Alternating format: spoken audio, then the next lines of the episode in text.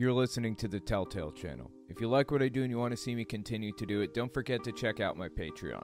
And take a look at my other YouTube channels too. You can find some ad free, uncensored, complete versions of my videos on my website, owenmorgan.com. And while you're there, don't forget to sign up for my email list to get early access to everything I release. All links are in the description. In this podcast, we're going to talk about extremist Trumpist reaction to him pretending to be charged with a crime. What the QAnon world is up to right now. It's getting even weirder if you can believe it.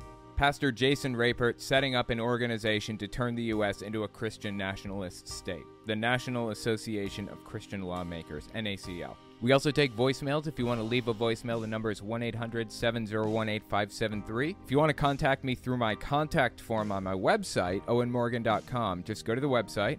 Click the Contact Me button in the menu and leave me a message. It works on mobile too. While you're there, take a look through my video library. It has videos available that won't release publicly for weeks, some of which are ad free and uncensored. And while you're there, sign up for my email list at the bottom of the page too.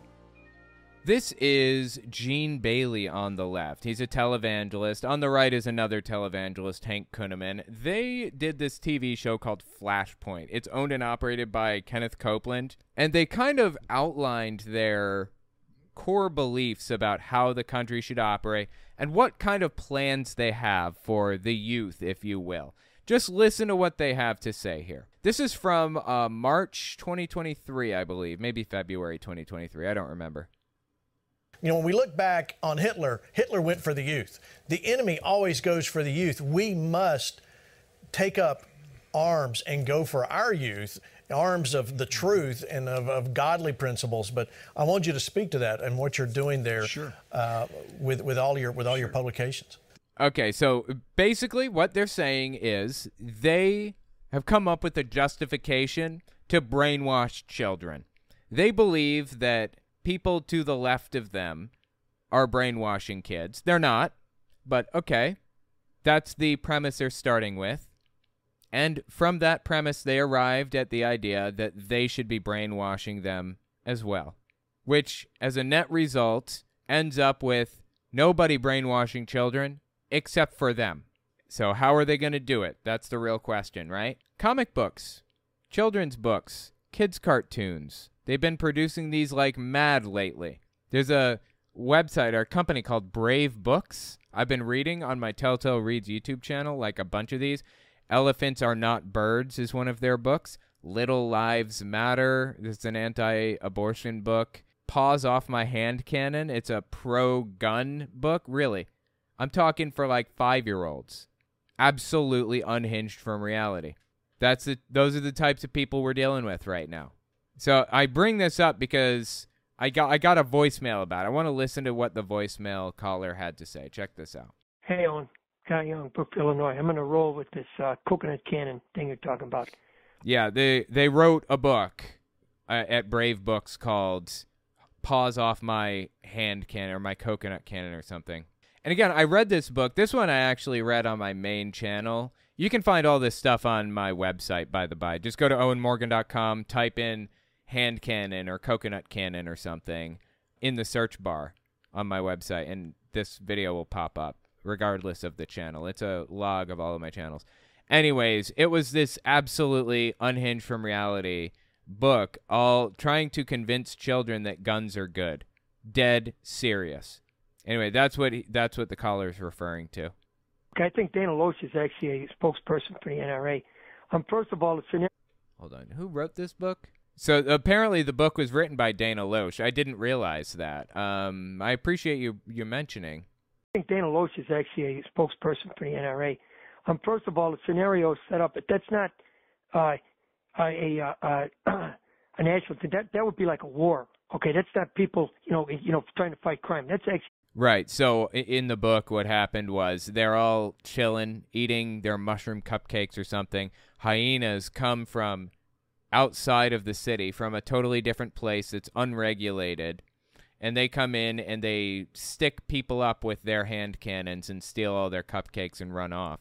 So the next time they have to split the village in half, and one half the village keeps hand cannons on them at all times, and the other half bans hand cannons. And when the hyenas come from outside, like in it from a different area entirely. They take all of the cupcakes from the, the half of the city that don't have guns, but leave the cupcakes for the ones that did have guns. There are all kinds of holes to poke in this, and I poked all of those holes in the video if you want to give it a watch. But uh, personally, I'm an advocate for reducing the number of guns dramatically. If you consider yourself to be a responsible gun owner, fantastic. You can keep your gun in my ideal world.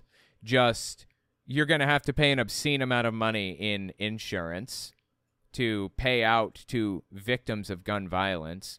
You're also going to have to take an obscene amount of training to guarantee that you understand how to use this weapon. And you're going to have to prove that you have a safe and, that, and maybe Hell, maybe you'll be subjected to semi yearly inspections to make sure that the gun, random inspections, make sure the gun is locked away in a safe. Honestly, we shouldn't have guns at all. I want to go the Australia route, but if that's the best I can get, then that's what I'll take. So that was the premise of the story. Again, if you want to hear the full breakdown, you can check it out on my main channel. But yeah, keep listening here. a national that that would be like a war. Okay, that's not people, you know, you know, trying to fight crime. That's actually war.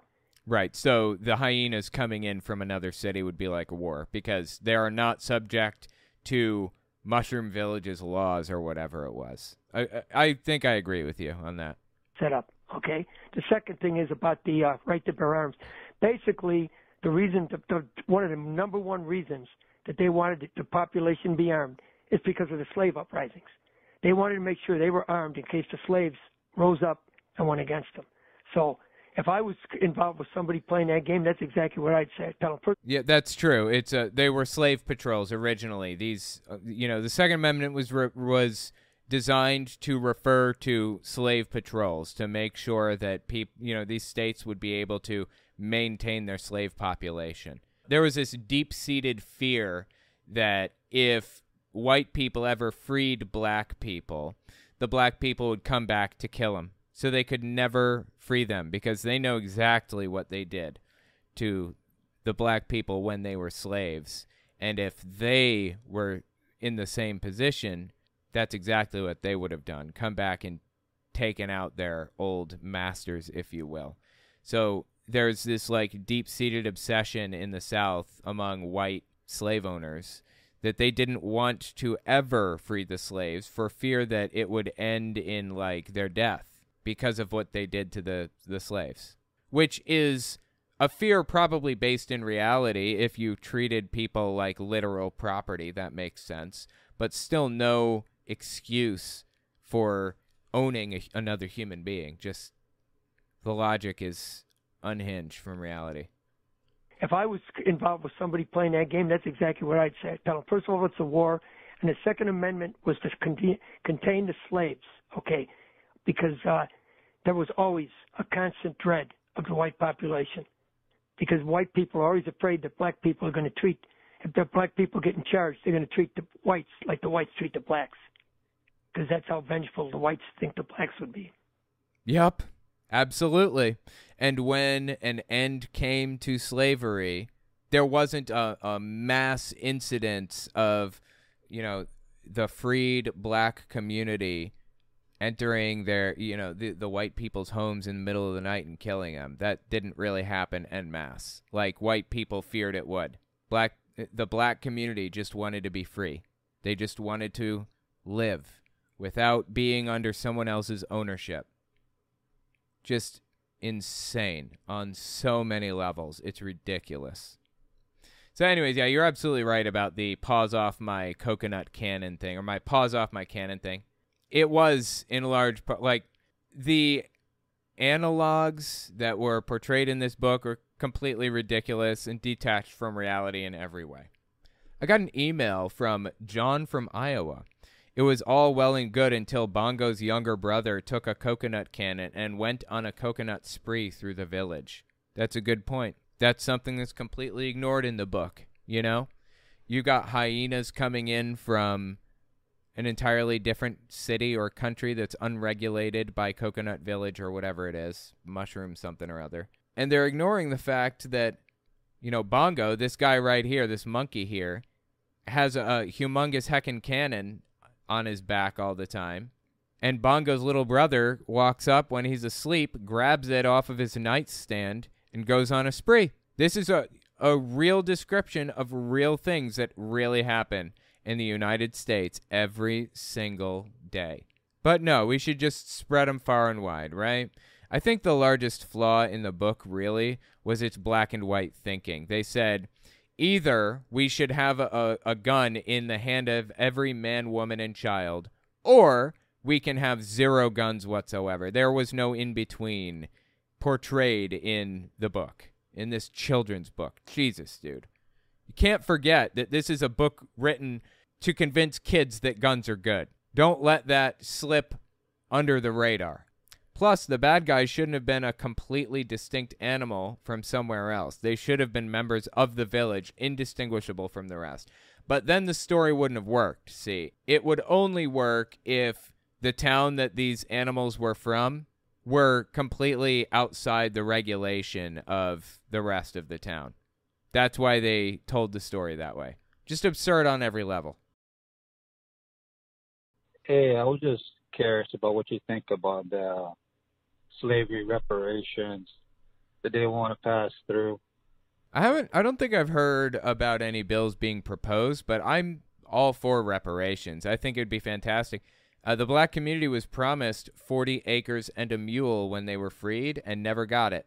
They never got it. The reason they were promised that stuff is because it's like a game of Monopoly. You know, everybody comes over here. White people build a life and were allowed to work and own property and build things and have wives and children and build generational wealth while the black community was literal property.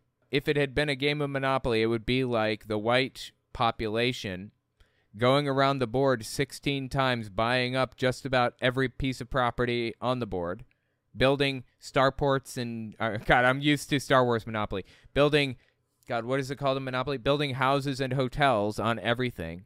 And then the black population is a- allowed to own property finally, and they start going around the board. There's no generational wealth because they were literally not allowed to own property up until not even that long ago. They weren't allowed to vote until not even that long ago. There are people alive today who had grandparents, or even parents who were slaves, who were not allowed to own property, who were not allowed to vote, who were not allowed to sit in the white section on a on a bus. This isn't that far removed. It feels like it is. It's not. Okay, there are people alive today who advocated for segregation, who fought for segregation. As a matter of fact, in 1982, I have a video that I'll be talking about sometime soon. Keep a lookout on my website, owenmorgan.com, for this. But I'm going to be talking about this this video from 1982, November 4th, of a grand wizard of the KKK advocating for segregation. 1982, okay? Not that long ago. Still. To begin with, I, I believe a, a slight rebuttal is in order for your opening statements or the opening statements that was made about the Klan. We are not anti-Catholic. We are not anti-Semitic.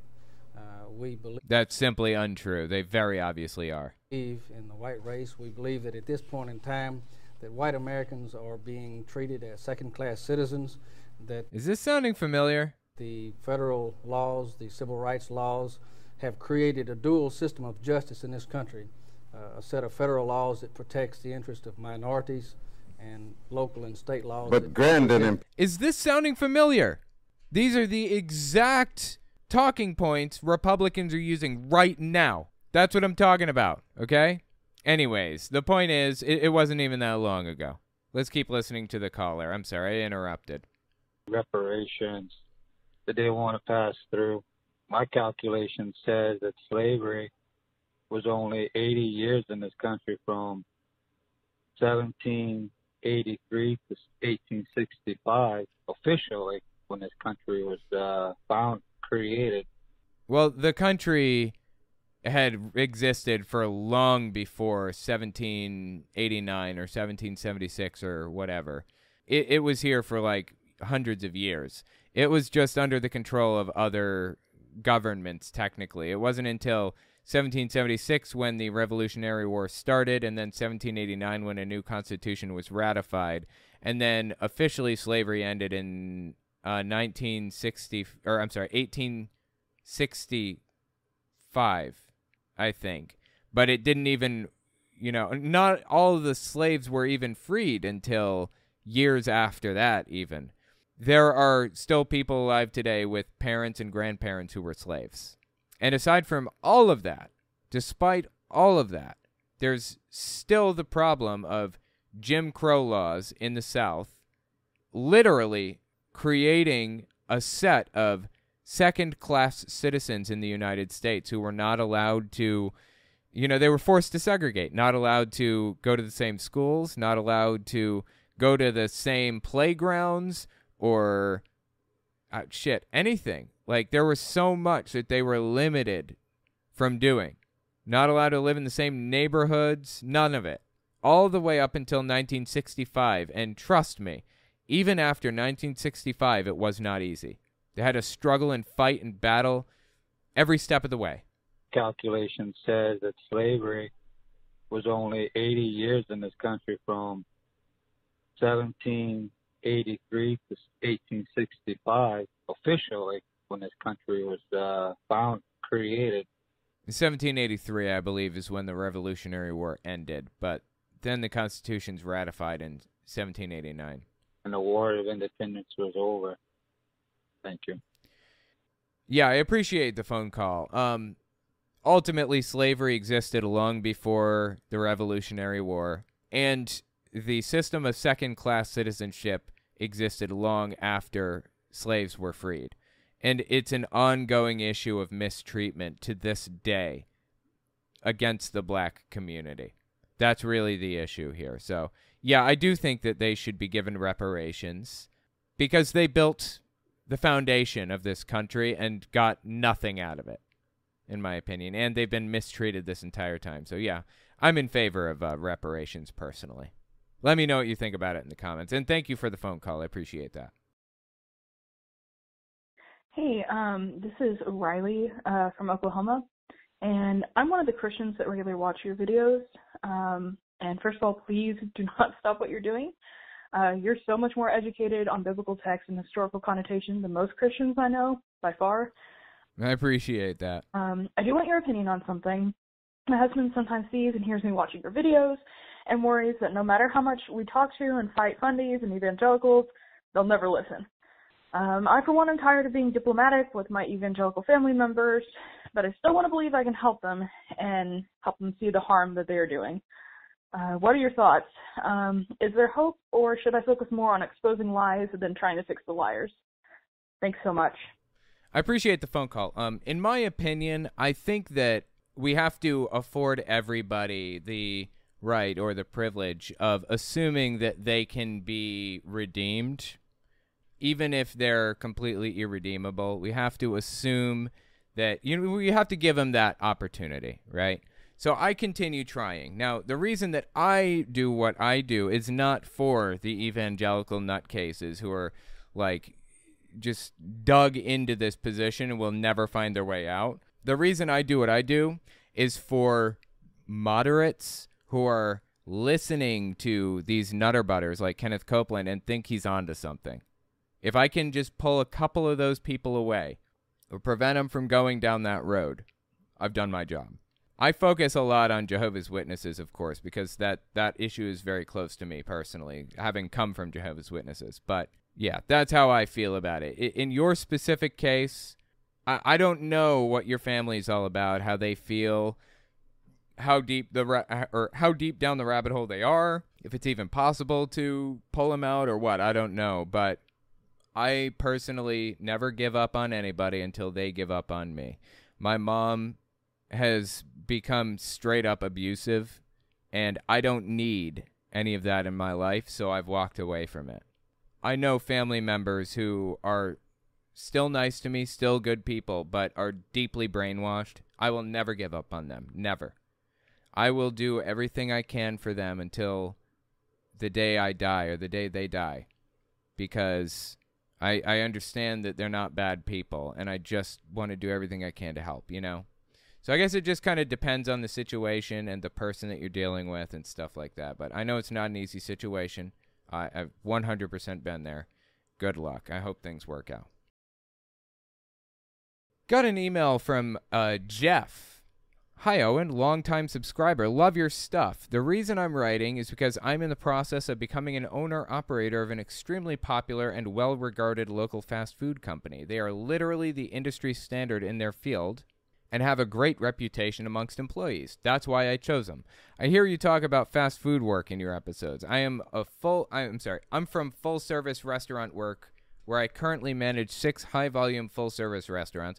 I have always treated people firm but fair. In other words, tough on the standard but easy on the people. I'm curious if you could tell me as a former worker what things I could do to make sure the environment is positive and productive. I plan to pay 15 plus an hour provide tuition assistance, and pay for books slash school supplies? Interesting question. I appreciate the email. Now, I don't, you know, you obviously care. So this isn't directed to you. I just want to put that up front. In fact, I'm going to put this message at the front of this conversation so you know. I'm not directing this to you. You care very clearly. You obviously care. I just really want to try to drill down on my perspective and make it clear in case there's somebody out there who doesn't seem to care, who may hear this, or workers who may be unaware of the situation. So th- that's the message I want to give to you. So take this with a grain of salt. I'm not talking to you when I go into this, okay? But yeah, all right, l- l- let's get into it. All right, let me put it this way. Like, I don't know what your finances look like. I don't know what your books look like or what your revenue or, or whatever. I don't know what any of it looks like. But in my opinion, people are your greatest resource and asset. And if you make them happy, they will make you happy. They will help you. Now, I happen to know that, say, McDonald's pays their employees, like their line workers, people making the sandwiches and ringing up the cash register, they pay those people $10 an hour, maybe $15 an hour. When they're paying their uh, their managers and even their higher up like white collar people that sit behind a desk they're paying them closer to 50,000 a year 60 70 80,000 hell in some cases 200,000 a year now could some of that money be moved from the middle class white collar people down to the line managers and, and the workers absolutely could some of the money could could the employees there that are working at McDonald's, you know, folding the sandwiches and all that stuff, could they be making 50 grand a year? And the white collar people, instead of making a 100 grand a year, they make 80 grand a year instead. Is that possible? Absolutely. They could totally do that. And guess what? Turnover would fall through the floor. Now, McDonald's doesn't give a shit about their employees because this is a super simple job that doesn't take that long to train, and it doesn't matter how many people cycle in and out on um, ultimately. They can continue hiring person after person after person and lose very little money because they're paying out very little money for the position in the first place. If you pay your employees really well with money, not just benefits, but money, people like money, they will uh, form a loyalty to your company that is invaluable in addition to all of that, you are taking minutes of people's life away. Do you know how many minutes somebody gets in their life? Let's say uh, 14 waking hours per day, right? Because they got to sleep. And they get seven days a week, and they get 365 days a year. And how many adult waking years do they really get? Say 18 years old all the way to what's the life expectancy at in the U.S. 70. That's 52 years. So they get about 265,000 hours in their life total, ever. Waking hours. That's it. That's all they get. And they're giving you 40 of those hours per week. That's 2,000 hours a year they're giving you that they are not giving to their family members. They could be at home with their kid hanging out, watching them take their first steps, walking with them, going on a vacation and playing. They could be having a good time. They could be laying in bed with their wife. They could be watching a movie with her. They could be at their mom's deathbed instead of at your office selling their minutes to you because they need to pay the bills. You sure as shit better be compensating them well for the time that they are giving to you. Now, I'm not saying that to you personally. I'm saying that like as a McDonald's, um, you know, higher up, the M- McDonald's CEO. You know how much revenue McDonald's made? I'm sorry, how much profit McDonald's made last year? McDonald's made $13 billion in profits in 2022. $13 billion in profits. And how many employees do they have? 200,000. That means they could give each and every employee roughly 50,000 additional dollars in addition to what they're giving them right now and still have 2 billion dollars in profits. McDonald's is fucking their employees. They are stealing those people's minutes that they will never get back.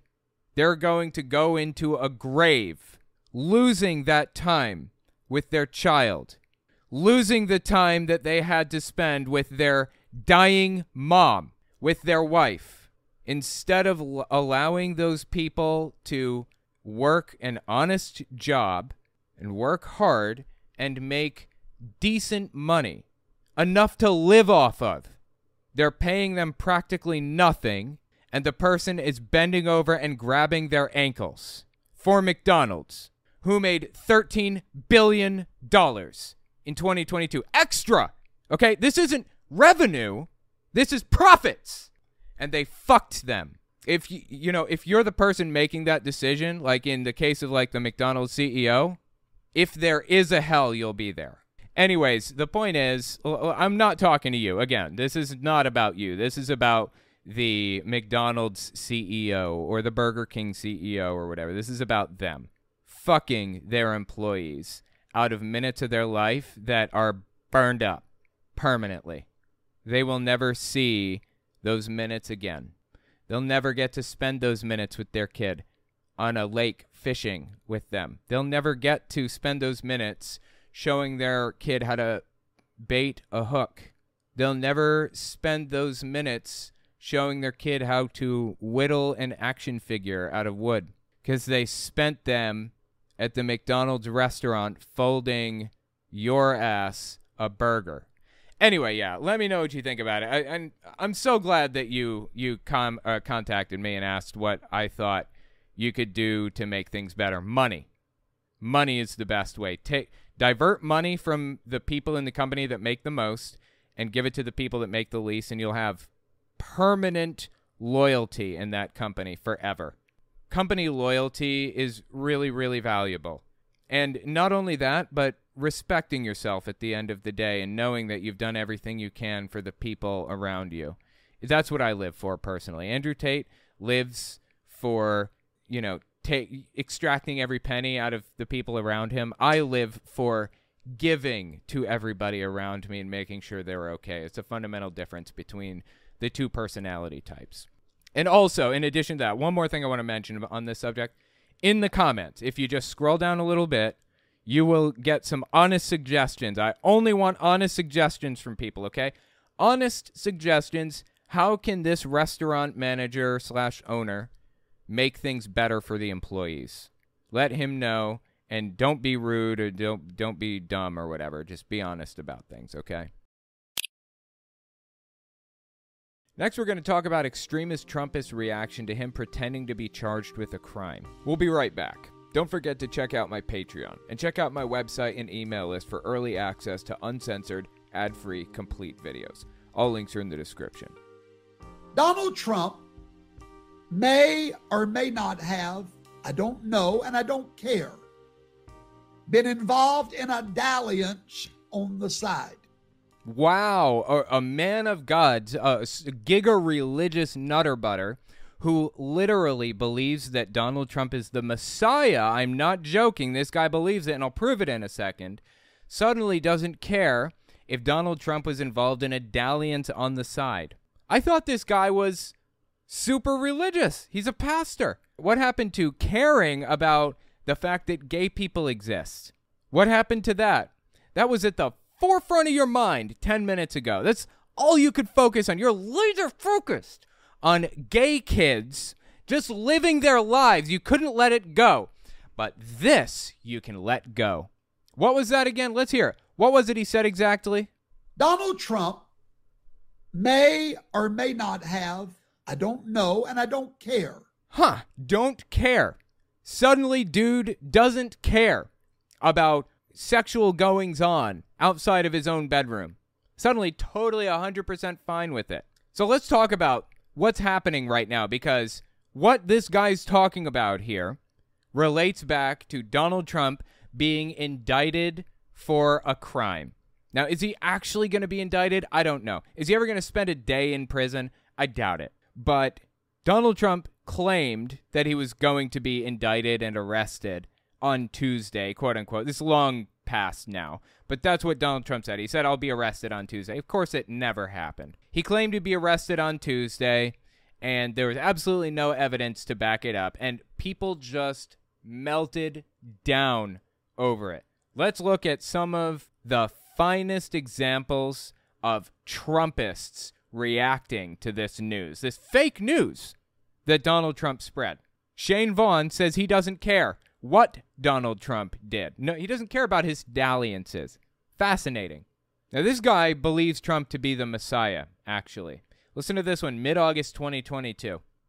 Donald Trump carries the prophetic seal of the calling of God. He is Joseph.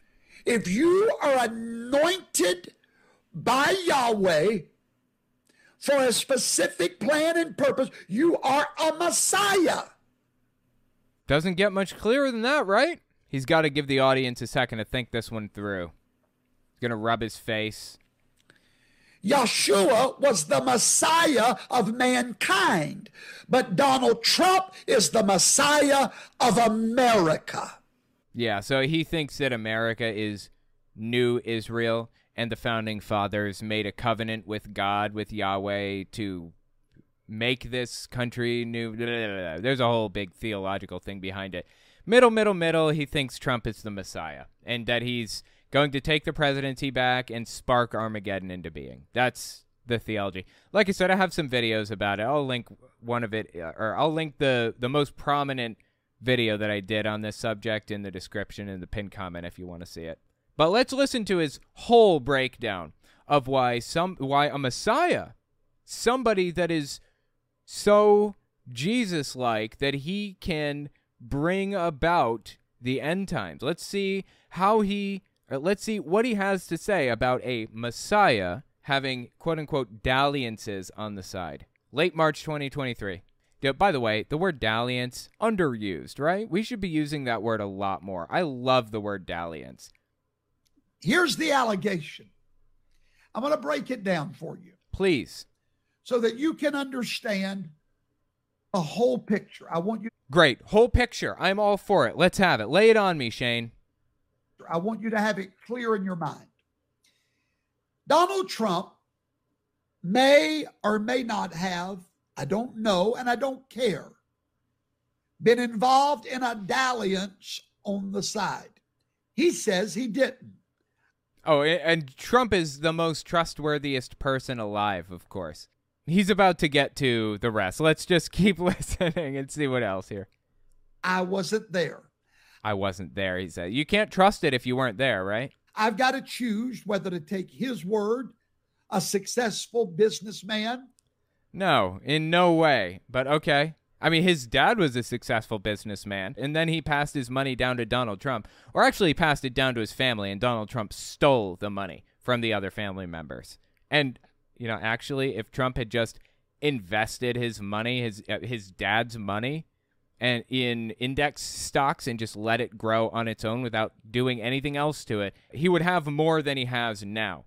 So Trump has actually done worse with the money than he would have done with just investing it. But okay, that's neither here nor there. Let's keep listening. He's not a successful businessman. I wasn't there. I've got to choose whether to take his word, a successful businessman, or a porn star. I've got to choose which one to believe. right? Okay, thank you. Okay, so I guess that was the end of the story, and he felt he made his point. Actually, what happened was Donald Trump hired an escort, which was Story, Stormy Daniels. When he ran for president, he got his lawyer, Michael Cohen, to pay her, I think, 120,000, 130,000 to stay quiet. Don't say a word. Just pretend it didn't happen between us and you can have this money. And Donald Trump took money from his election campaign fund and gave it to Stormy Daniels. This is money that was donated to him through his campaign for, you know, advertising and building his, you know, his uh, his election brand and all that stuff. He gave it to Stormy Daniels instead. That's a crime. That's against the law. He wants to pay Stormy Daniels to keep quiet. I don't care. Go nuts. He wants to sleep with her? Okay, great. I couldn't possibly care less, honestly. I'm actually in favor of legalizing prostitution. I think that's a good thing.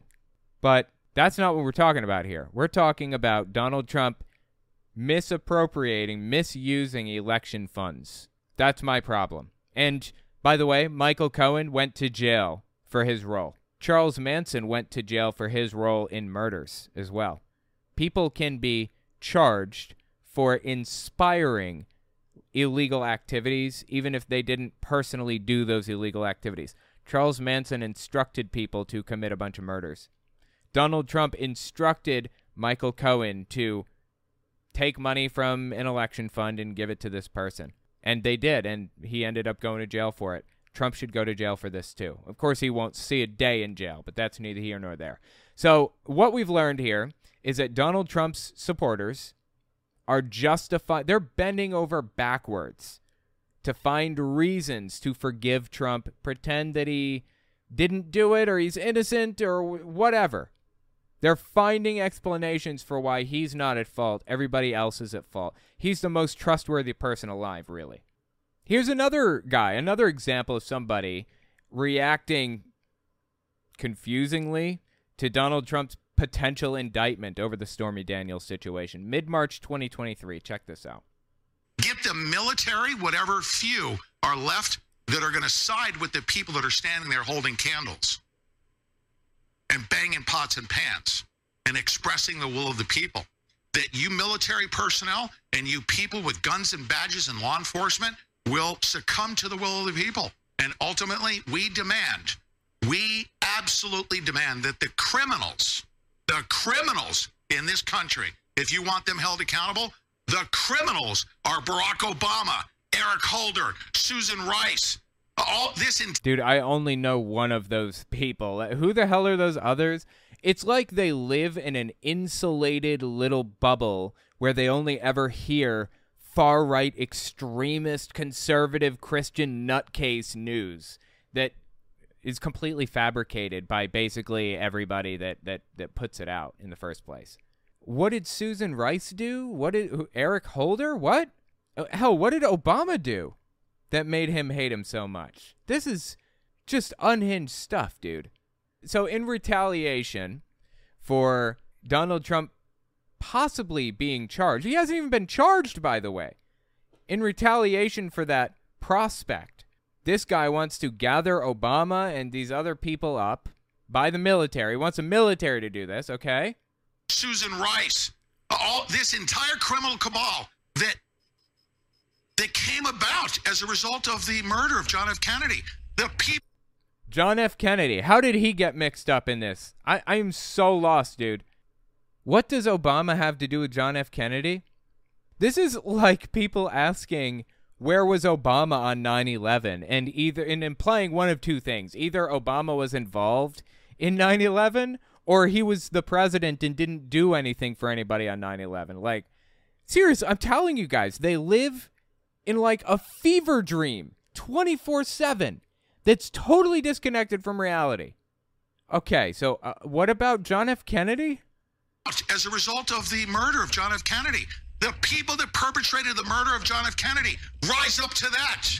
Military, join us and put all of them up against a concrete wall, just like Ceausescu, and do what we must do to save not just our country, the entire world. Dude, they live in a fantasy land 24 7. I'm being told Eric Holder was Obama's attorney general and Susan Rice was an advisor of some sort. Okay. Were were any of them alive when John F. Kennedy was president or were they at least adults at the time? Like, what?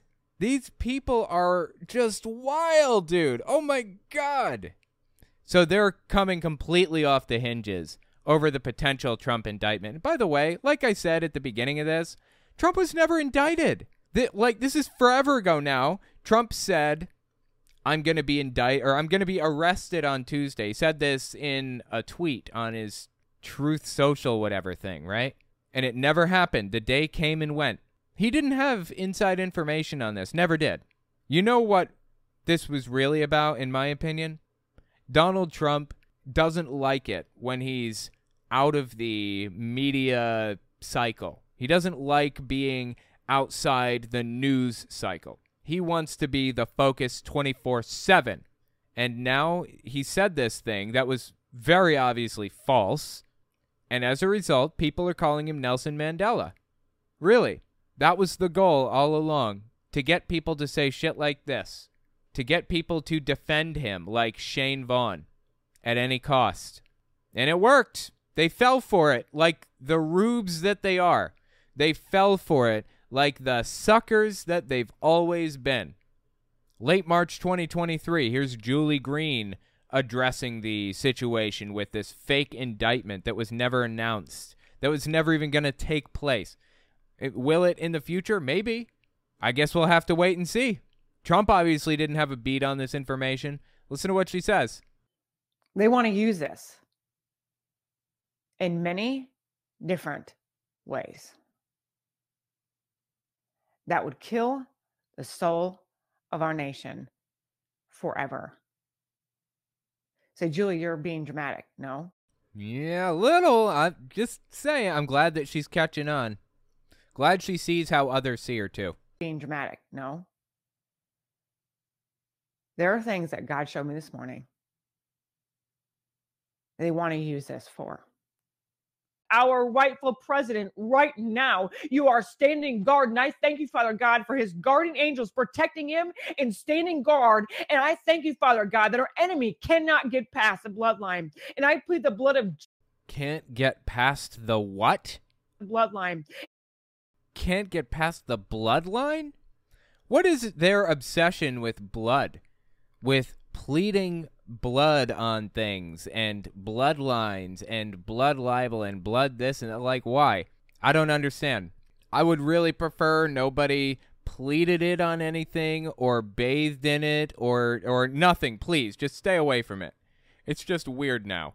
It's always been weird line. And I plead the blood of Jesus over our rightful president. I plead the blood of Jesus over everyone that surrounds him. I plead the blood of Jesus over his Mar-a-Lago, his home, and any other place that he's in, over his vehicles. And I thank you, Father God, for giving them and everyone around him wisdom and knowledge and understanding. Giving everyone around him wisdom, knowledge, and understanding, as if like nobody has prayed for this up to this point, and then she just connected the dots and she was like, you know what? I bet nobody has prayed for people around him to help him. I should probably do that. And if I do, it'll help him, right? So now she's finally look, this pro this prophecy that she's giving, there's a little clock in the background. I don't know if you can read it. It says March 21st, 2023, 5:22 a.m. Wow, she's up early or up late, I guess. Now, March 2023, she's sitting here praying that Donald Trump surrounds himself with good people. She is about as Trumpy as they come. She was with him all through 2016, and here we are, seven years later, or something. So, yeah, seven. And she's just now praying he gets good people around him. Genius. Either it didn't work when you prayed for it last, and that means it's not going to work now, or this is the first time you've thought of it. It can only be one. That nothing, nothing that is when waged against him, it will not go as planned. Father God, I thank you and I praise you that your army that your army, angel armies, are protecting our nation. You said they were protecting our borders, they were surrounding our nation, no matter what things look like. Oh, right. Because I think she did like a, a bizarre prophecy where God supposedly told her that he sent angel armies to protect the border.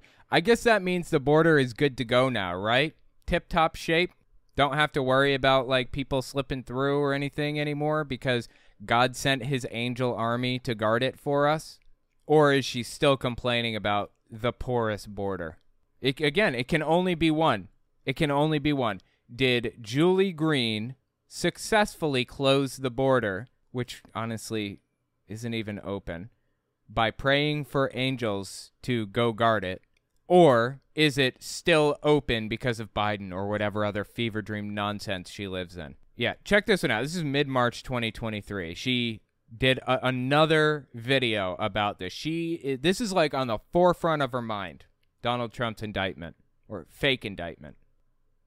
I told you, my children, don't worry about the things that you see because the things that you see are temporary. What they are trying to do to your rightful president, that's a laughing matter. There will be no indictment of my son not the way they wanted it to go. Mm, see, this is interesting. Julie Green, if you're unfamiliar, she is. She was a campaign prophet for the Doug Mastriano campaign. Doug Mastriano was running for governor in Pennsylvania in 2020, now or 2022, I think. Now, luckily he lost. Right. So he lost to Josh Shapiro. That's the actual Democratic Pennsylvania governor. So, anyways, she was his campaign prophet. I didn't know that was a position, but apparently it is. She's pretty high up, pretty influential. Nothing to sneeze at. And here's how she does her little parlor trick. Psychics have been doing this for decades, nay, centuries. It's a cold reading trick where you throw out some suggestions and you set it up in such a way that you can't be proven wrong. Listen to her little prophecy here one more time. There will be no indictment of my son, not the way they wanted it to go.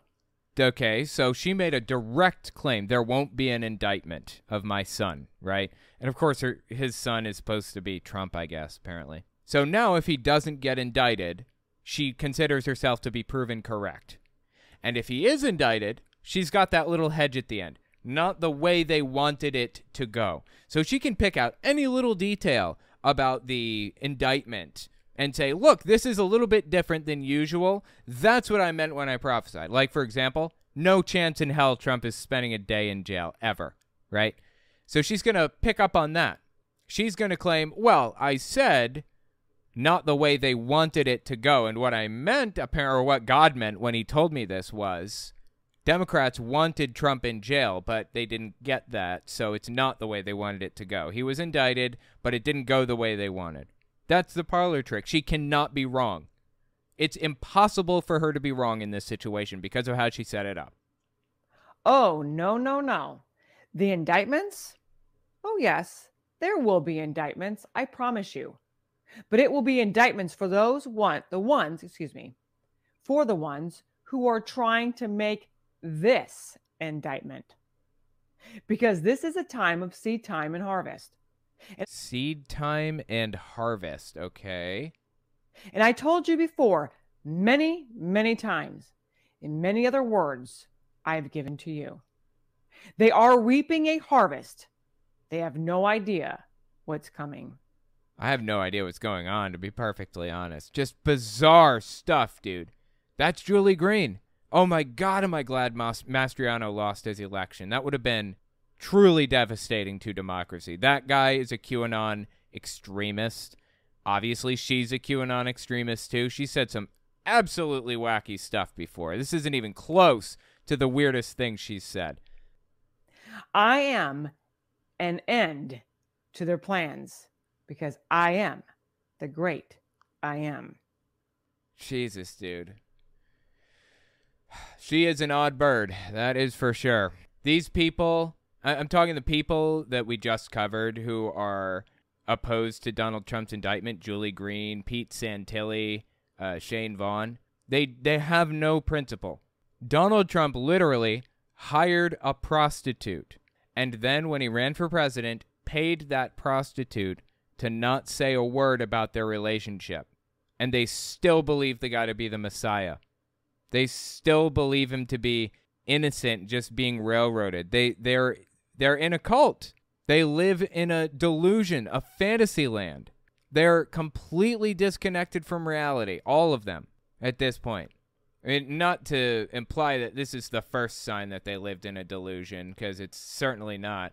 Listen to this. This is from uh, mid August 2022. This is another Julie Green clip. This is about Nancy Pelosi. They know Nancy can't handle the presidency. No. They know she's a drunk. Again, she's reading a script that God gave her. Okay, this isn't from Julie Green. Supposedly, it's from God himself. And he says they know Nancy Pelosi is a drunk. Okay. But they know she is dying, and they helped with that. They are now disposing of anyone they feel is no longer useful to them. Useful to them. She failed the puppet masters with her two impeachments that didn't work. No, no assignment and anything they gave her against Trump, it didn't work. So now she is seen as a failure. Her days are coming to an end, and she will not last until the 2020 midterm elections. Ooh, oops, yeah, that that didn't really work out, did it? She meant 2022 midterms because uh, she doesn't have a clock here. But again, this video came out August 2022, so and it was just like a couple months before the midterms. Anyway, yeah, that one kind of fell flat, didn't it? Is she being called on this? Are people in her chat writing her as she prophesies more, saying, "Hey, Nancy Pelosi didn't die. What happened?" You know, you gave us a false prophecy, and the Bible has a very specific prescription for that kind of thing. No, no, they're in there spreading supportive messages. You know why? Because they believe her. They think she knows what she's talking about.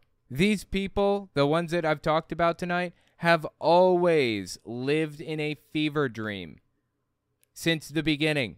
You know, these people are largely like born into this religious nonsense and have spread it since they were little. It's honestly sad.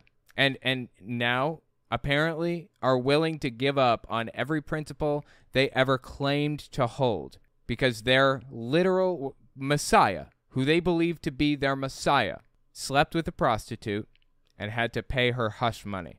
Now they're bending themselves into pretzels to excuse it away. Okay, I'm sorry. You know what? Prostitute may not be the right word. I may have to go back. Stormy Daniels is a porn star, and Don, to, to my knowledge, when this is edited, I will find this out for sure, and I will correct this if I'm I'm wrong on this. But I believe Donald Trump paid her to be with him.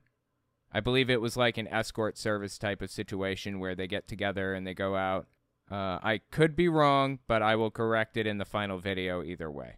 Anyway, let me know what you think about this in the comments. This is just mind blowing to me. Next, we're going to talk about what the QAnon world is up to right now. It's getting even weirder if you can believe it. We'll be right back. Don't forget to check out my Patreon and check out my website and email list for early access to uncensored, ad free, complete videos. All links are in the description. Jesus was a psyop from God. he, he came to Earth to change the way we think. Yeah, so this is a guy named Dave Hayes. He goes by the Praying Medic. He is a popular QAnon influencer, about as high up as it gets without actually hitting Q himself. He is what's called a Q interpreter. Now, if you're unfamiliar with this whole movement and, and belief system, I'll just give you a short 30 second rundown of like how it happened, where it started, and, and how it works, basically. QAnon isn't really a religion. QAnon is a political cult that has religious aspects to it. Um, so they don't have prophets or preachers or pastors in QAnon. They have what's called interpreters. So QAnon started when a guy who called himself Q Clearance Patriot started posting cryptic, random, big long posts on a website called 4chan, which is kind of like Reddit except for extremists, incels, and Trump supporters in a nutshell. So Q Clearance Patriot posts this big long thing in 2017 about how Hillary Clinton was about to be arrested the next day, and you could ask the National Guard posted wherever as proof, and blah, blah, blah. Claimed to be somebody that was really high up in the military.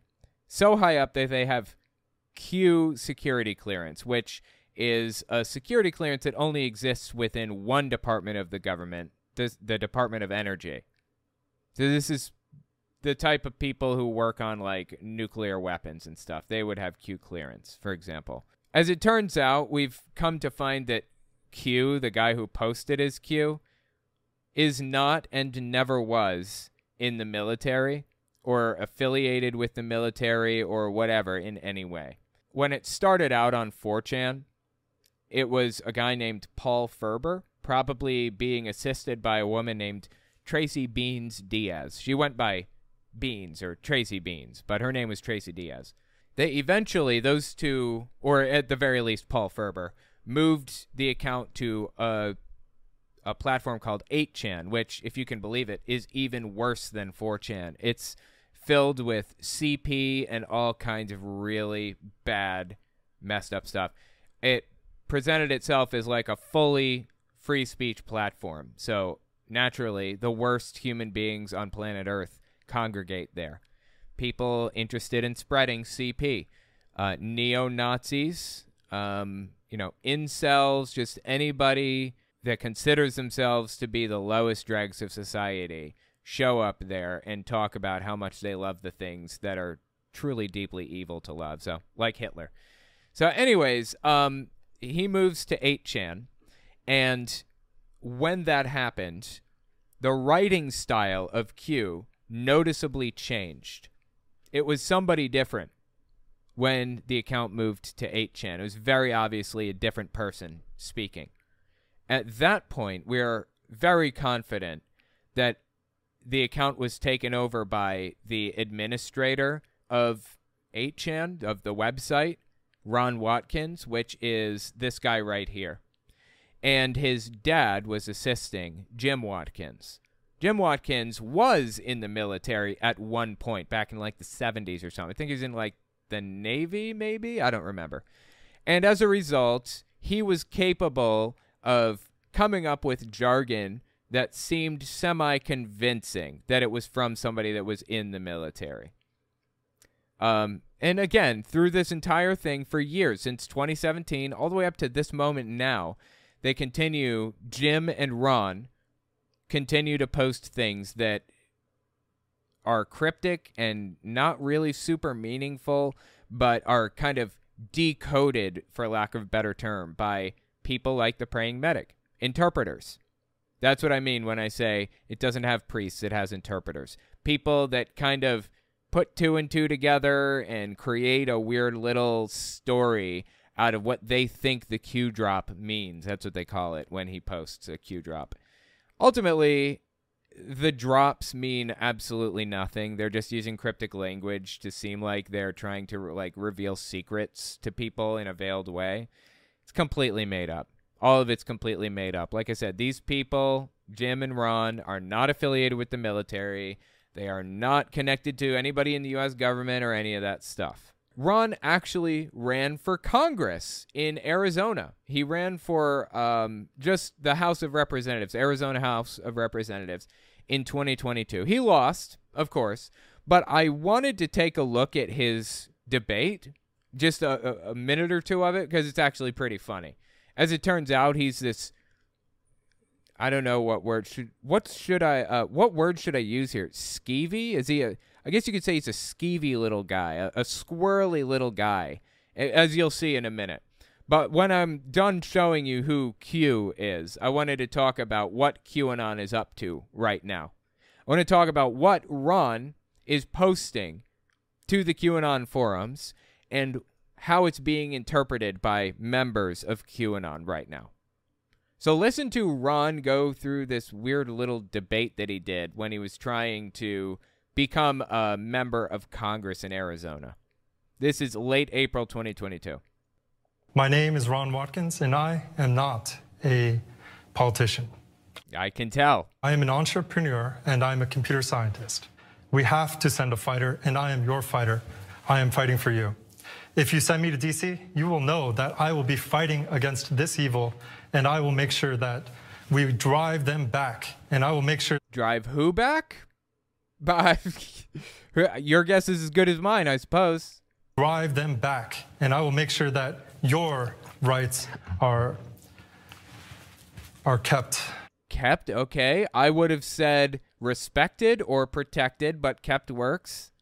Biggest issue for this district is the border wall. Okay, one one other thing. He said that he's a computer scientist.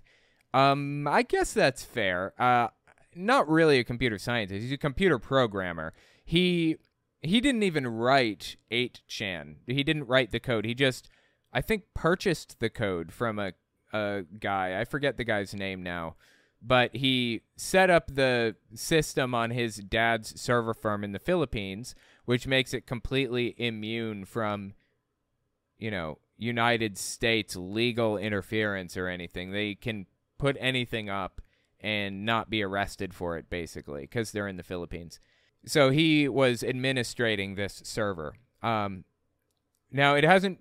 He hasn't come out and said I am Q. He continues to deny it, but it's 99.99% sure that he is Q. People have done writing analysis, like writing style analysis between his Twitter account and the QAnon account. They're exactly the same. If he isn't Q, he knows who Q is because he's the administrator of the website. He knows Q's location, he knows Q's real information. He, you know, he's interacted with Q supposedly on the forum a billion times. I only put that hedge in there for the sake of not being sued into oblivion. I believe, it's my personal belief that this guy is Q, but it's really hard to know for sure. Anyway, keep listening here. Issue for this district is the border wall. The border wall was not completed, and there are actually sections of it that were destroyed. And I went down to those sections and I asked the locals, how did this section of the border wall get destroyed? And they told me that Biden sent the Army Corps of Engineers down there to destroy the border wall. Biden sent the Army Corps of Engineers to destroy the border wall. Why would Biden do something like that? Really? For flood for flood prevention issues. So I went Oh, wait. If it, if there's a legitimate reason, then why are you even complaining about this? I went down there and I saw with my own eyes. I saw the coyotes sitting right across the border. Okay. if you don't know what this is, coyotes are people who smuggle other people into the U.S. or whatever for a fee. And usually they're viewed as bad people. You know, extortionate, they, they blackmail people, they take money from them and take advantage of them when they're at their weakest point, that kind of thing. So he goes down there, sees the coyotes. Go on. Oh, with my own eyes, I saw the coyotes sitting right across the border. The coyotes looked me in the eyes and they ran away. Totally, totally. Because you're such a threatening person, it's super scary to think that this guy would look you in the eye, right? And coyotes, human traffickers, literal human traffickers, people who are moving others across the border, extorting them, dealing in drugs and weapons and all that, they're intimidated by this guy looking them in the eye. That that checks out 100%. Looked me in the eyes and they ran away. I want to say that we would not even be in Ukraine if President Biden did not shut down the Keystone Pipeline on the first day. Okay, interesting. Because now that that's shut down, we have to get our oil, and we're getting it from Russia, and we're getting all these problems through the Ukraine, and that would not have happened if uh, Biden did not. So you see the Ukraine. This is Q, people. This is the guy that started or that runs QAnon. Didn't start it. That was Paul Furber. This guy runs QAnon. Really? This is all pure, unadulterated nonsense from beginning to end. Every last bit of it. For the record, Keystone XL pipeline was a method of moving oil from one location to another location if the Keystone Pipeline is not in operation, which it is, by the way, but if it weren't, we would be moving that oil through trucks instead of the pipeline. What does how does Russia factor into this at all? Because the the Keystone pipeline is not in operation, it is. We have to get oil from Russia? We don't need to get oil from Russia. We can get oil from Canada or Alaska or whatever. Oh, we have our own oil. We can still get the oil from the sources we were going to get it from with the Keystone pipeline. We just have to use trucks instead. It's a transportation method, not an oil production method. It's all propaganda, all the way down. Through the Ukraine, and that would not have happened if uh, Biden did not. So you see, the Ukraine, the, the, the, the pipeline helped prompt Russia to invade Ukraine. Absurd on every level. Makes no sense at all.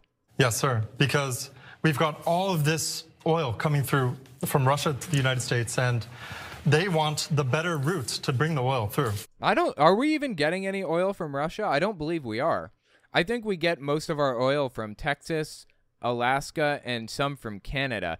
The U.S. is largely energy independent, and we buy and sell some oil.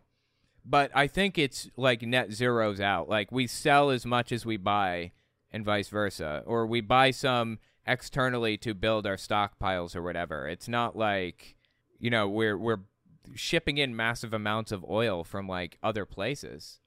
L- let me just verify this.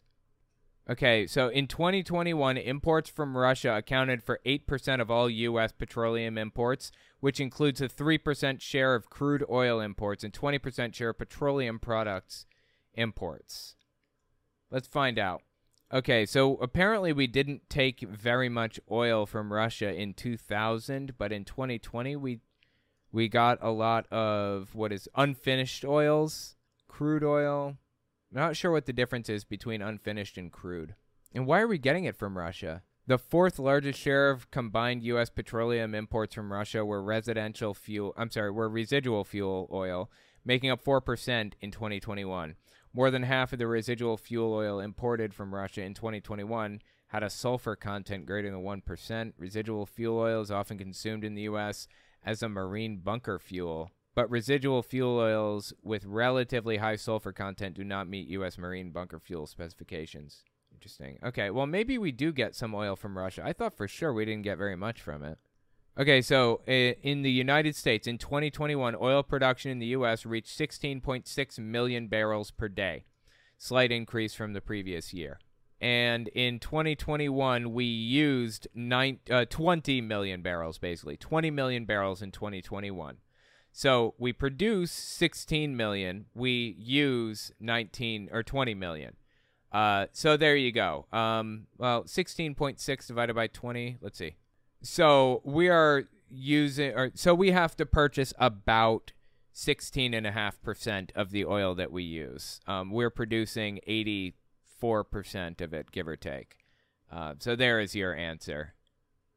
Coming through from Russia to the United States, and they want the better route to bring the oil through. That's not why they went into Ukraine. For the record, um, with oil production and stuff like that, oil is a different makeup in different parts of the world, and you have to have different refinery equipment for different areas. Like Middle Eastern oil refinery equipment is not really compatible with like Russian oil or Venezuelan oil or hell, even Alaskan oil. It doesn't work that way. It needs to Oh, and it's way way more expensive to refine it to you know, to ship it over to the United States and refine it here than just refining it there. So when you're refining oil, basically you just take a bunch of oil that you pull right out of the, the ground and you heat it, you put it in a vacuum and you heat it up to a certain temperature. I'm just throwing incorrect temperatures out there for the sake of the example. Don't quote me on these temperatures. Say you heat the oil up to 210 degrees Fahrenheit and it's under a vacuum of like 30 torr or something, right? If you do that, gasoline will start boiling out. You heat it up to 220 degrees, you get kerosene boiling out. 230 degrees, you get butane boiling out. You know, that's how it works. That's how oil is refined. And again, it varies from location to location and equipment to equipment. And when you refine it like that, when you boil these products out, you'll find Vaseline builds up along, you know, the equipment. Vaseline again is a, a byproduct of oil refinery. It's a petroleum product. Kind of interesting.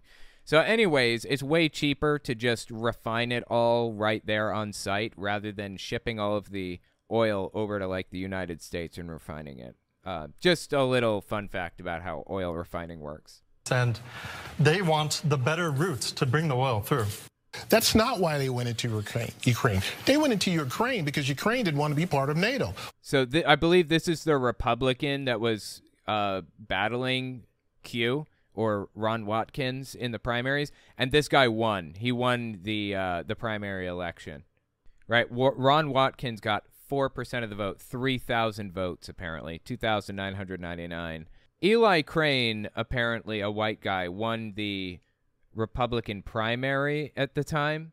Yeah, that was Walter Blackman that he was debating. And Blackman actually got pretty close. He had 19,000 votes to the winner's 26,000 or 27,000 votes. Blackman got 24%. The winner, Eli Crane, got 34%. Ron Watkins got 4%. But ultimately, the seat went to the Oh yeah, uh, check it out. The the seat went to the Republican Eli Crane. Um, Eli Crane won in the general election with 54% of the vote. Tom O'Halloran, the Democrat, won uh, lost with 46% of the vote. So anyway, listen to the the runner up. This is the number two in the Republican primary. Listen to him simply shred Ron Watkins or Q on this subject. That's not why they went into Ukraine. They went into Ukraine because Ukraine didn't want to be part of NATO. Listen, you're trying to be you're trying to work on the national No, that Ukraine did want to be part of NATO. Russia did not want them to be part of NATO. Didn't want to be part of NATO. Listen, you're trying to be you're trying to work on the national stage and you don't even know why the war started in Ukraine. I love it. Shred this dude. It had nothing to do with the Keystone Pipeline. The Keystone Pipeline caused the, the inflation and the increase in our gas prices. Oh, I love it, dude. This is all incorrect, of course, but he's correcting him on the talking points at the very least. He's trying to set his talking points right. Like, you can't even get the talking points right. This is pitiful. The reason why they went into Ukraine is because Russia wanted Ukraine as they had them pre World War II, and Ukraine wanted to be part of NATO. Respond. That, right, that's correct. What he just said there is correct. Respond, please. He's right. I made a mistake. Oh, I love it, dude. True politician. Okay, let me tell you something, Ron, about being a politician. Never admit you're wrong, ever. That is a sign of weakness in political land. Not that I think it's wrong. I think it's a good thing to admit your mistakes. But, uh, yeah, looks a little bit weak. Maybe that's why he lost. Just, God. So that's Q. That's Q. Now listen to Greg Greg Stinchfield and Praying Medic, aka Dave Hayes, talk about this fever dream. They've built a full-blown political cult around this movement. Uh, around this guy. This guy this one dude. Listen to what they had to say. Greg Stinchfield, by the by, I think he he's like an ex Newsmax host or an ex One American News Network host. I don't even remember where he's from exactly, but uh, basically all he does now is talk about how great QAnon is. So listen to what he says here. It's literally signed by Q. So anybody watching, like the mainstream media, is going to go crazy on this. Let me just Yeah, so Donald Trump tweeted something out that was, according to them, I believe, copied and pasted from the QAnon account. read. Uh, I think this is part of the quote. The the quote. The the Q post. Division is man-made. This is a perfect example of a Q post. Listen to how cryptic and stupid this is. Like how completely meaningless it is. And think about how the how these people have to twist themselves into pretzels to come up with some as backwards explanation of what it even means. Division is man made. Division is designed to keep you powerless. Division is designed to keep you fighting each other. Division is designed to keep you enslaved. The narrative has you. And then it's signed by Q. Now, President Trump has to know the sign by Q. I mean, he could have just copied and pasted it and said the same message without the Q. He's got to know what he's doing there. Some people take the take the These people are obsessed with Q and obsessed with the idea that Donald Trump is secretly in on it, or maybe that Trump even is Q. Again, Trump is not Q. It was Ron Watkins, and before him, Paul Furber. It's just God. They built a they built a, an entire political cult and integrate it into their religious beliefs seamlessly, and it's all fake. It's embarrassing. The Q, he's got to know what he's doing there. Some people take the take the view that Trump is only pandering to that community. Oh, absolutely. And it's a large community. So you know my beliefs on this is I don't think he's pandering to the Q community. I think he's building the Q community. I think he and his team is responsible for building the Q community. So again, he thinks that Trump is QAnon or Trump is like controlling the, the account or something. That's just not the case. I mean, I guess Trump may work with Ron Watkins or may have in the past, but I don't think Trump is controlling it to any degree. I think he's just trying to get that group of people under his thumb. Simple as that. And, and, and the passion behind it. So, yeah, these people are absolutely unhinged from reality and obsessed with the idea that Donald Trump is secretly involved in the QAnon, blah, blah, blah, whatever. Naturally. Well, th- those aren't the only QAnon people or the, the only QAnon beliefs. Okay, this is Francine Fosdick on the right here. And she is on air with Christina Bobb, which, by the by, is one of Donald Trump's lawyers, or was recently. I don't know if she still is. Um, just further reinforcing Donald Trump's like connection to and role in all of this. The fact it, it's reinforcing the fact that Donald Trump wants to like be linked to QAnon, even though it's completely absurd. He wants to to kind of be integrated into that movement anyways. Listen to what Christina Bobb and Francine Fosdick had to say to each other on this QAnon podcast. Now I'm going to say something and you probably think I'm off the wall, but you know, it's very weird to me. I mean, being I was in the medical field before and Oh my god, imagine having a nurse like this person who believes this crazy stuff. to be able to talk at one point like okay and then to jumble all these words and then to see different earlobes and different mouth uh, i mean and You're talking about uh, Joe Biden right now. Joe Biden apparently went from being a normal person who could communicate well to have you know jumbling up his words and having different earlobes. Really, there, there there's a conspiracy behind every blade of grass with these people. Really, just wait till you hear what he is. I bet you think, okay, body double or something, right? No, no. different earlobes and different mouth uh, i mean and teeth i don't know i mean are we dealing with like clones here Clones, dude, clones. If it's a clone, by definition, isn't it exactly like the original? That's not even how cloning works. You have to. The clone is just a replication of the original DNA.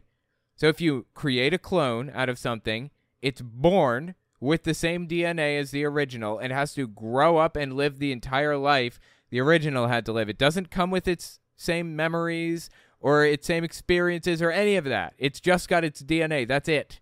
Why did they jump to clones rather than body doubles? Really? I mean, Putin likely has body doubles. I wouldn't. I mean, I, I think I'd be surprised to learn that Biden had a body double. I don't think he has a reason to have a body double. But why clone? Why claim it's a clone? I don't know i mean are we dealing with like clones here whatever I don't know. You know, I've heard that. Trump's attorney, okay? Trump's attorney is about to say this. I don't know. You know, I've heard that, and I'm just gotta say, if if they picked a clone, they picked a really bad clone. Exactly. Oh my God. Somebody is finally saying it to these QAnoners who will listen, hopefully. Maybe they'll listen to Christina Bobb. Are you serious with this? A really bad clone. Like, I would think you'd want an improvement because it's not hard to improve on what we've got. So, per- I don't personally buy it because if I were gonna pick a lookalike, I'd pick someone competent who's capable of carrying on a conversation. Exactly. Oh my God. She's poking every hole in this conspiracy theory. Thank you, Christina Bobb. I appreciate this, although she's a far right nutter butter too. She doesn't get any passes here. But yeah, exactly. Why would they pick somebody who stumbles over their words? Why wouldn't they pick a clone that was like competent? I mean, Biden doesn't stumble over his words really. He has he's had a stutter since he was a little kid, and he's overcome that really, really impressively, honestly. But in their minds, he does stumble over his words constantly. In their minds, Biden has been replaced by a clone who can't talk straight. Why? Really, think of the motives here. What would the motives be? It's just absurd on every level. They live in a fever dream. Full of carry on a conversation, but you know, I That's don't know. That's a good point. That's a good So- point. Jesus, dude, where are these people's heads? Why didn't they why didn't any of this stuff cross their minds in the first place? They've been talking about clones controlling the country for like years now. Give me a break.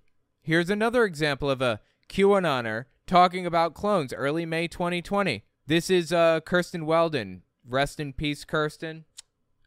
She died of COVID after screaming about how evil the vaccine was and how it was a plot by the deep state to blah, blah, blah. Then she died, sadly. I don't take any solace in that fact. I'm sorry. In all seriousness, jokes aside, I don't want anybody to die. Okay? Life is the rarest and most precious thing in the universe, in my opinion.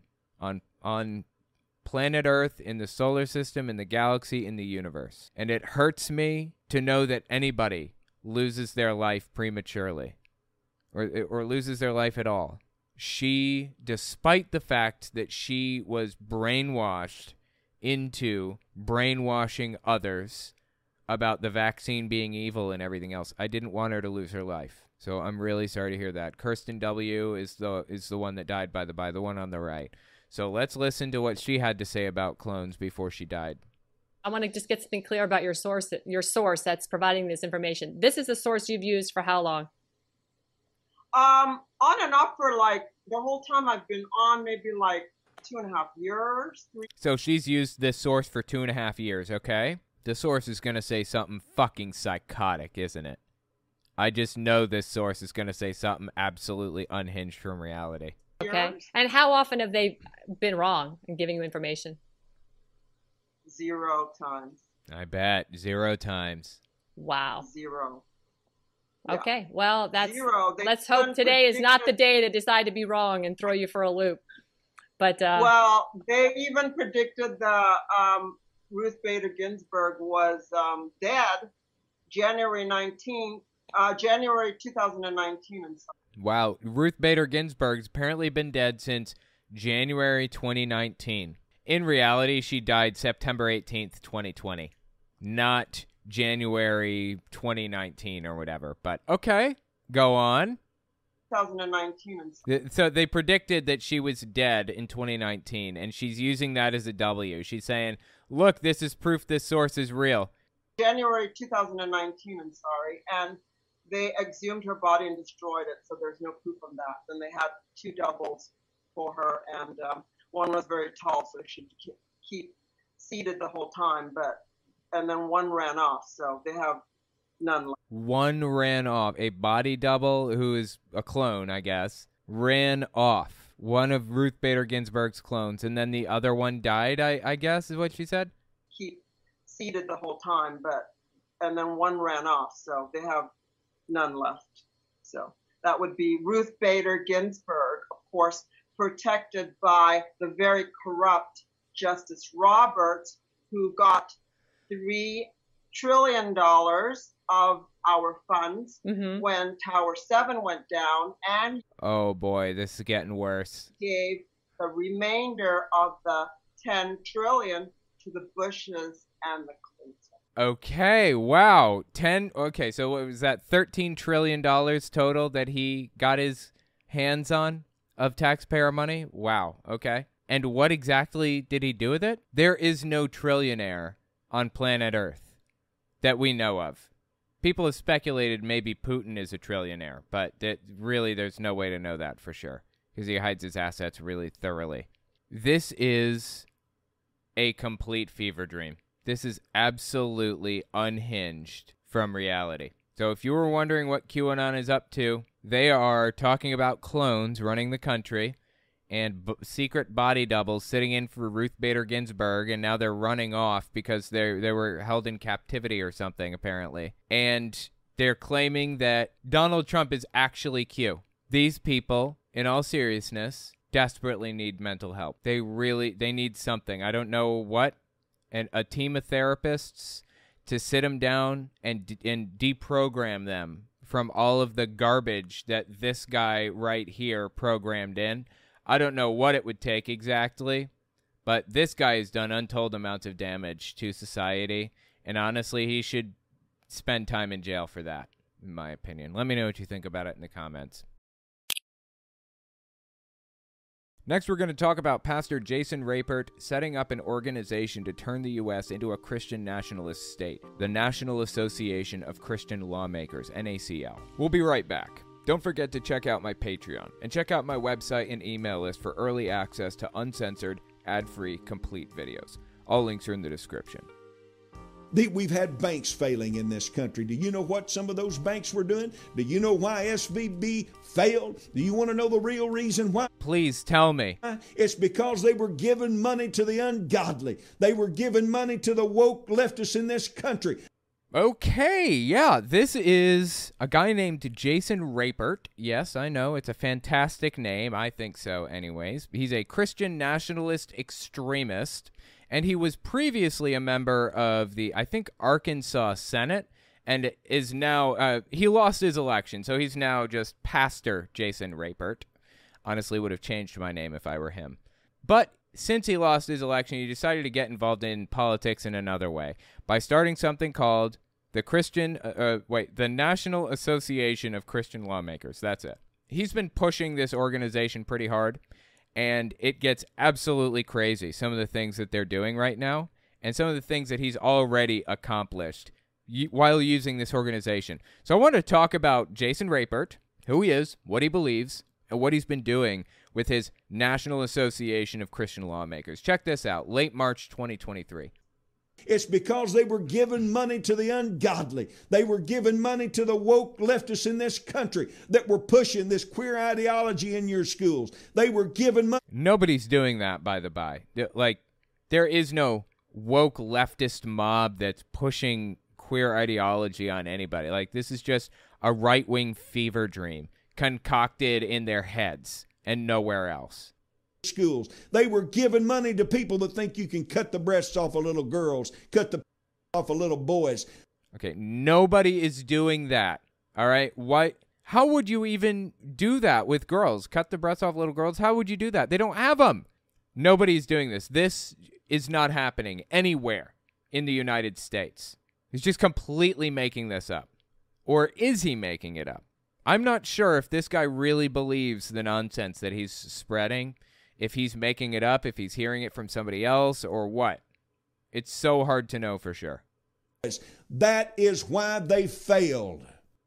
No, just, God, this guy is absolutely unhinged from reality. So he thinks that the banks that failed recently, if you're watching five years in the future, SVB, Silicon Valley Bank, and Signature Bank, and I think maybe one more now, I don't remember, failed. And the reason was because there was a bank run. People went and withdrew their money from the ATMs because they saw the bank turning in treasury bonds at a loss and that worried them so they withdrew all of their money. And that means that the bank had to withdraw their money from the you know the investments that they had going on which means they took a loss on it. It was a positive feedback loop that drove the banks into the ground basically. That's what happened. But you know, that explanation isn't neat and pretty and doesn't fit in his little woke leftist box. So he has to come up with some bizarre, unhinged explanation that somehow routes back to people to the left of hunting the homeless for sport are to blame. He has to find an explanation th- for that. So, as I said, he started this organization called the National Association of Christian Lawmakers that is designed to, and I quote, stop wokeism Let's listen to what he says about it. Late late March 2023. This is what the NACL does every day all across this country. We are fighting for the lives of little babies. We are fighting against the people that are putting the, the queer books into your school libraries and trying to groom these children into homosexuality. We're standing up. We're pursuing school board policies. Jesus Christ, dude. None of this is happening. None of this is happening. You cannot groom a kid into homosexuality. What a thing to even say. That is absolutely unhinged from reality. You're either gay or you're not gay, and that's just what it is. And if you disagree with that, then why don't you try being gay? Just go out and be gay. If that's not something you can do, then you must acknowledge that it's not a choice that people make, right? Logic doesn't factor into this equation.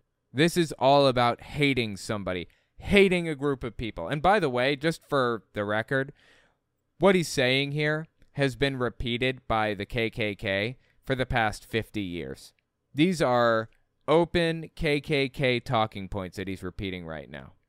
Standing up, we're pursuing school board policies to save the nation. We're standing up and have our members running bills in the halls of the state legislatures to stand up against this woke ideology, to push back against the things of the devil in our country. Jesus Christ. So I guess he started the NACL in an effort to fight woke ideology, quote unquote. What is woke ideology, anyways? You know, when push comes to shove, they are forced to define it. In reality, it's anything I don't like. But they were forced to define it in court recently, and here's how they defined it any uh, social equity anything designed to make people more uh, make society more equitable. That's basically it. That's how Ron DeSantis defined it in court.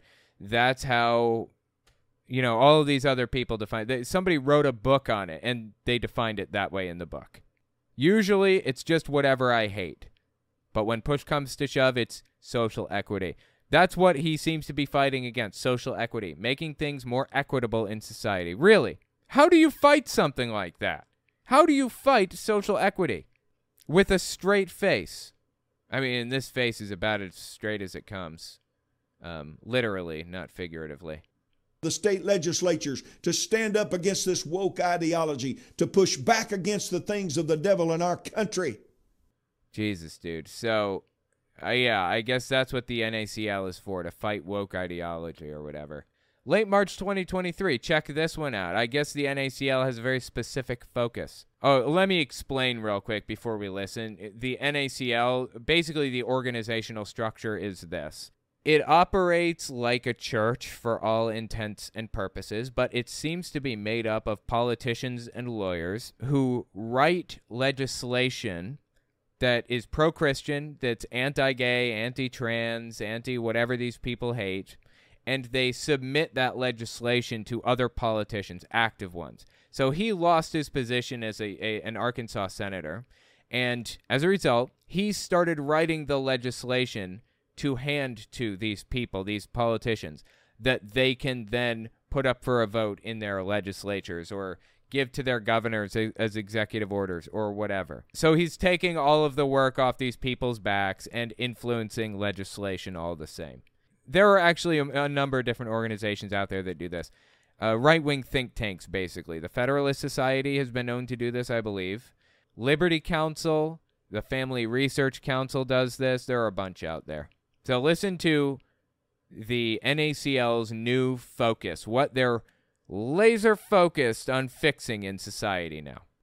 The NACL has seven working committees. Those committees actually debate and discuss every major policy issue in this country. And how it aligns with the Bible, certainly, right? All from a biblical worldview. There you go. I guess. I mean, I haven't seen this entire clip, so that was a pretty on point guess. And we make model laws. Do you know that just recently Representative Mary Bentley of Arkansas passed a model law that the NACL adopted at their last meeting in the state of Texas? It actually was brought by one of our school board members, Dr. David Naylor of Conway, Arkansas. He stood up, and this is a medical doctor, and he said, Dude, a medical doctor is trying to get like extremist legislation passed. This is nuts. This is absolutely nuts. He said students are going to have to use a restroom based upon their birth on their birth certificate originally. Oh, wow, great. Okay, so you're going to check everybody's birth certificate. That's a fantastic idea. Uh, not a violation of privacy rights or any of that. And also, this, my good friends, somebody named Buck Angel. Now, according to the law that the NACL passed, this person would be going to the women's room. Is that really what he wants? Does he want this big scary man in the women's room with his little kids, his his little girls? This is a trans man, assigned female at birth, named Buck Angel. They don't seem to realize, like uh, Jason Rapert, it isn't connecting the dots that gender is not as uniform and strict as he seems to think it is. He's fear mongering to people all over the place, saying that if he doesn't pass his anti trans bill, saying that they have to use the bathroom of the sex they were assigned at birth, then this person will be in the women's room with the with your little girl. This person, as it so happens, if he does pass his legislation, will be in the women's room with his little girl. He's fear mongering about the exact opposite of what will actually happen. I mean, there are a billion examples. How about this one? Check this out. This one, if his bill was passed, would be in the men's room. Is that what he wants? He's fear mongering and claiming that, you know, if he doesn't pass this bill, the sky's going to fall, everything's going to be ruined, and cats will be living with dogs, and dogs will be living with cats. It'll be complete mayhem. In reality, society has already worked all of these problems out, and he's trying to throw a wrench into everything and change the way that it all works, and it's going to cause complete havoc. He doesn't really care about social uniformity and maintaining order and correcting anything. He doesn't care about any of that. He cares about making people's lives miserable if they don't conform to his life, into his worldview. He cares about wrecking everything around him unless it perfectly aligns with what he believes the Bible says. That's what it's really about. None of this transgender stuff causing havoc in their school. You can't go into a place of, of we're in a dressing room, or you can't force yourself to stay overnight on a school trip uh, with with another sex, pretending to be a to be a girl or pretending to be a boy. Has this happened? Did he have a single example of this taking place? Literally ever. Does he have a, a an example of this actually becoming a problem in society, or is this completely made up? Because I, I tend to notice that this guy just makes things up right off the top of his head. So he's contributing to the trans panic. Of course. That's who he is.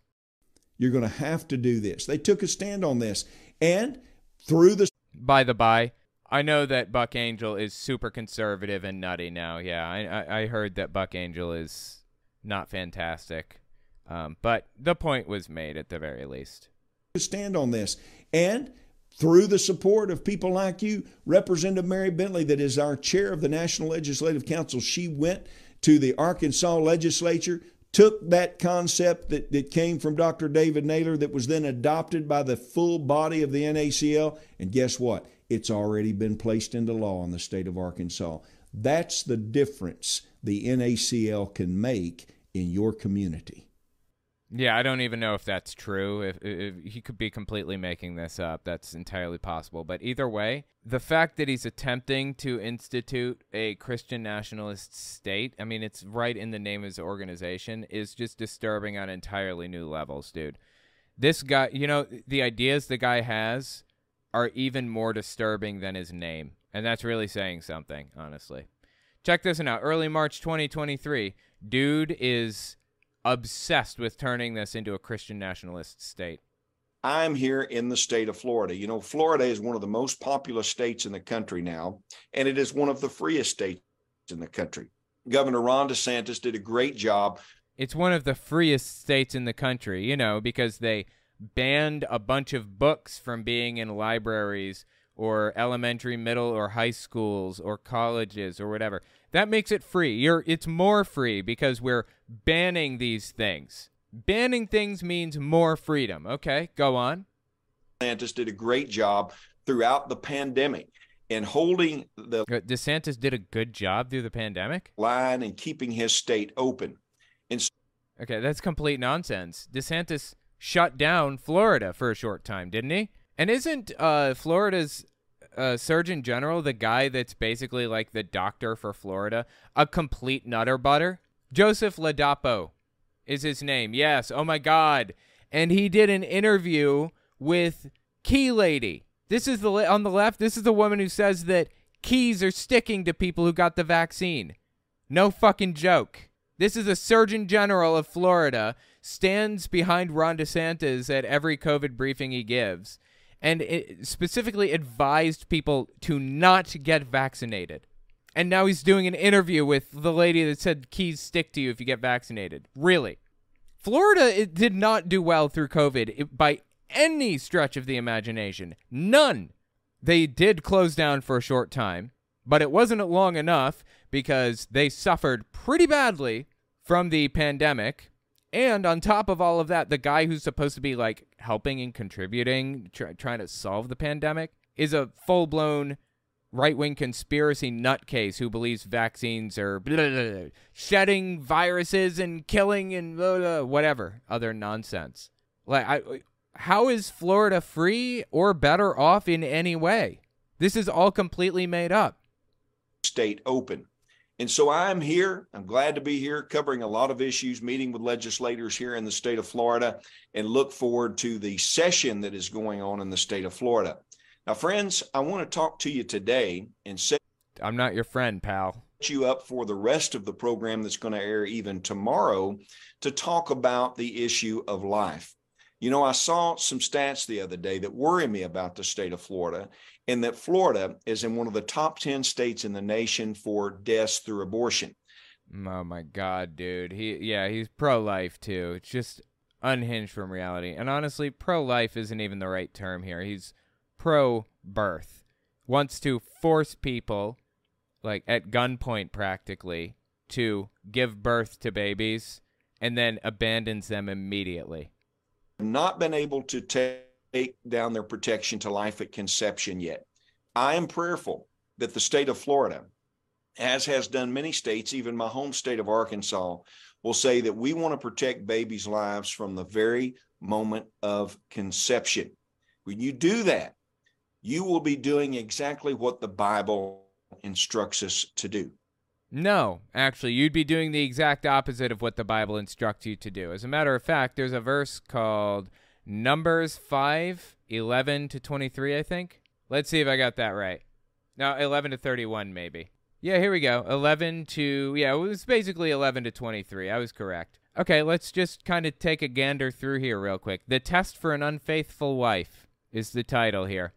I'm just going to skip around and hit the, the main parts.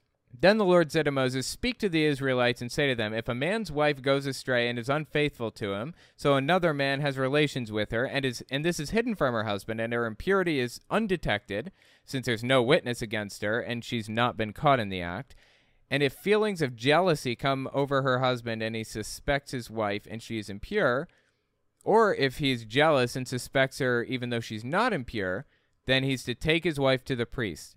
He must also take an offering of tenth of of a tenth of epiha or something like that. Anyway, yeah, so they take an offering and then give it to the priest. So the priest brings her out, stands her before the Lord, takes some holy water in a clay jar, and they create this concoction called bitter water. And they give the bitter water to the woman. Now, if the woman was not unfaithful, everything will be fine, and the baby will be born, and they go about their day if the woman is unfaithful to the husband, had slept with somebody else, and is pregnant by that other person, it will induce an abortion. The bitter water that the priest gives her will cause an abortion. You know what that sounds like to me?